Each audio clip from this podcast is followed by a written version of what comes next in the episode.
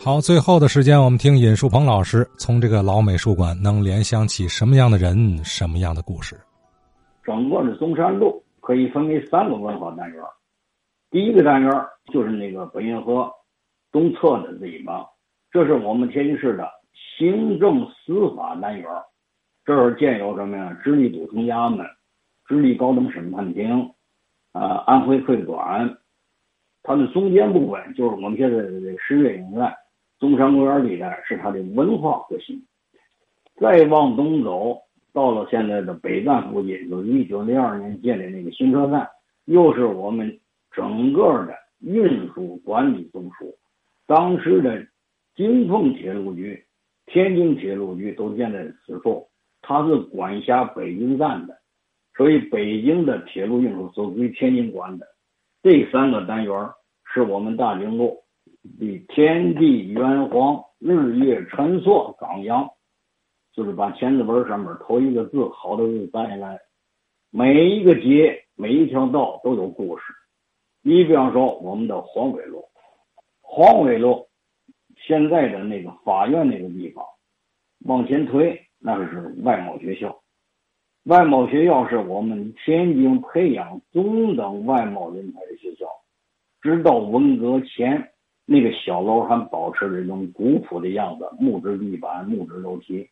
再往前推，它是直隶交涉署司，啊，再往前倒，那是怎么样？直隶海关道台衙门。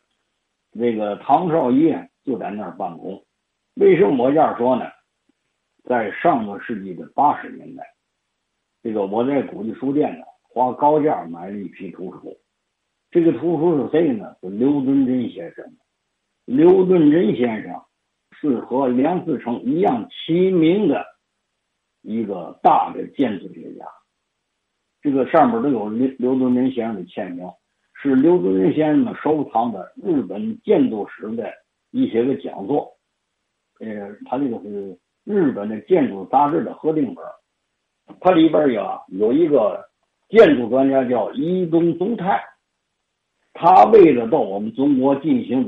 建筑调查，从直隶海关到唐绍仪那儿要了一个护照，要了一个护照以后，他就可以在整个的华北地区游历，而且不受阻碍。还是各地的衙门还要保护他，他精确的测绘了我们的独乐寺、故宫的那个图纸，而他一边进行了这个我们的建筑史的编撰，一方面进行了国情的调查。从哪走的？从黄纬路。在这时候，我们又想起了我们的老前辈陆新奴先生。陆新奴先生有一个好朋友，叫严志阳。严志阳是杨分江人，但是呢，他常年在天津，受雇于直隶学务公所教育科图画科，专门画怎么样改良年画。严志阳啊，是咱们天津市啊，跟马虎、江伯若这三个人是好朋友。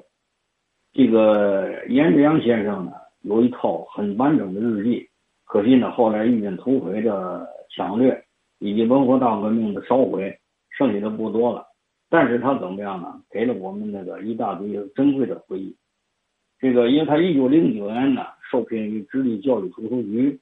商务印书馆天津分馆绘制教科书插图，一九一二年兼任《民约报》的这个画刊编辑，一九一二年到一九一五年在直隶学务公所社会从事改良年画工作，任主笔，编绘教育画报多种。一九一六年又执教于天津市武士会，长期相助中华武士会，而且画了新义全谱。这个改良年画啊，大家可不要小看。王树森先生在写中国这个年画史的时候呢，因为他搜集的年画太多了，他就发现呢，有许多新题材的年画，不是在像什么神佛仙道啊，什么发财呀，哎，什么岁岁平安呐，不是这些东西，而他讲的是什么呢？哎，幼儿园要读书，要戒油豆，要讲信誉。是这些个新内容的了，而这些个图画呢，是严志阳画的。这个王禄存先生啊就很感慨的讲，我们对老百姓的宣传用文字很困难，因为很多人不识字，但是我们用用这种图画的形式进行宣传，那老百姓就特别高兴了。于是乎呢，他就把这个颜志阳啊，咱这边提出来说，此人呐，也是一个呃有进步思想的画家。没想到这个进步的思想画家的第一长孙，就是我们现在霸州市的作协主席严伯群先生。所以我多次拜访严伯群先生，这个颜志阳在这个直隶学务公所绘制一个图画。起了多大的社会教育作用？最后呢，因为啊，这直隶学术把这消息发出去以后，各省的教育部门都纷纷呢致函，要求他们拿这几个插图、这些个年画、这些个改良年画、这些新型年画来进行教育当地的人民。这时候又想起一件特别让人动心的事儿，就是天津美术馆呢，在这个中央公园呢举行各次讲座的时候。当时呢，这个主持这个教务的这个人呢，姓名现在不可考。他就发现呢，在三十年代，有一个十四岁的孩子，经常在窗外怎么样呢？看这些个讲课的情况，而且这孩子在那儿一边听啊，还一边在窗台上画。他就出来了，问问这孩子叫什么呢？这孩子叫孙虎山，就住在这个这公园附近。这叫孙虎山，怎么这孩子这么爱听呢？爱画画呢？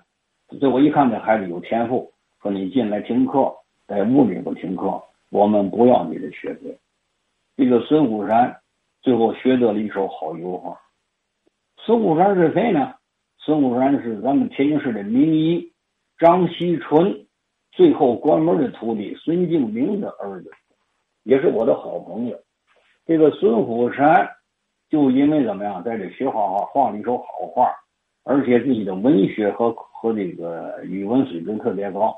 在一九三七年日本侵华中国以后，他投笔从戎。这时候呢，在黄埔军校的分校，成为某一期的学生。从那儿毕业以后，积极的参加抗日。抗日战争胜利以后，又到了北京东北，辗转回到天津。回到天津，在文化大革命后期，到一个中学教英教英语，最后回到河北区教师进修学校。在河北区教师进修学校任职期间，他受聘于河北工业大学，就现在河北工业大学的建筑系教授建筑史。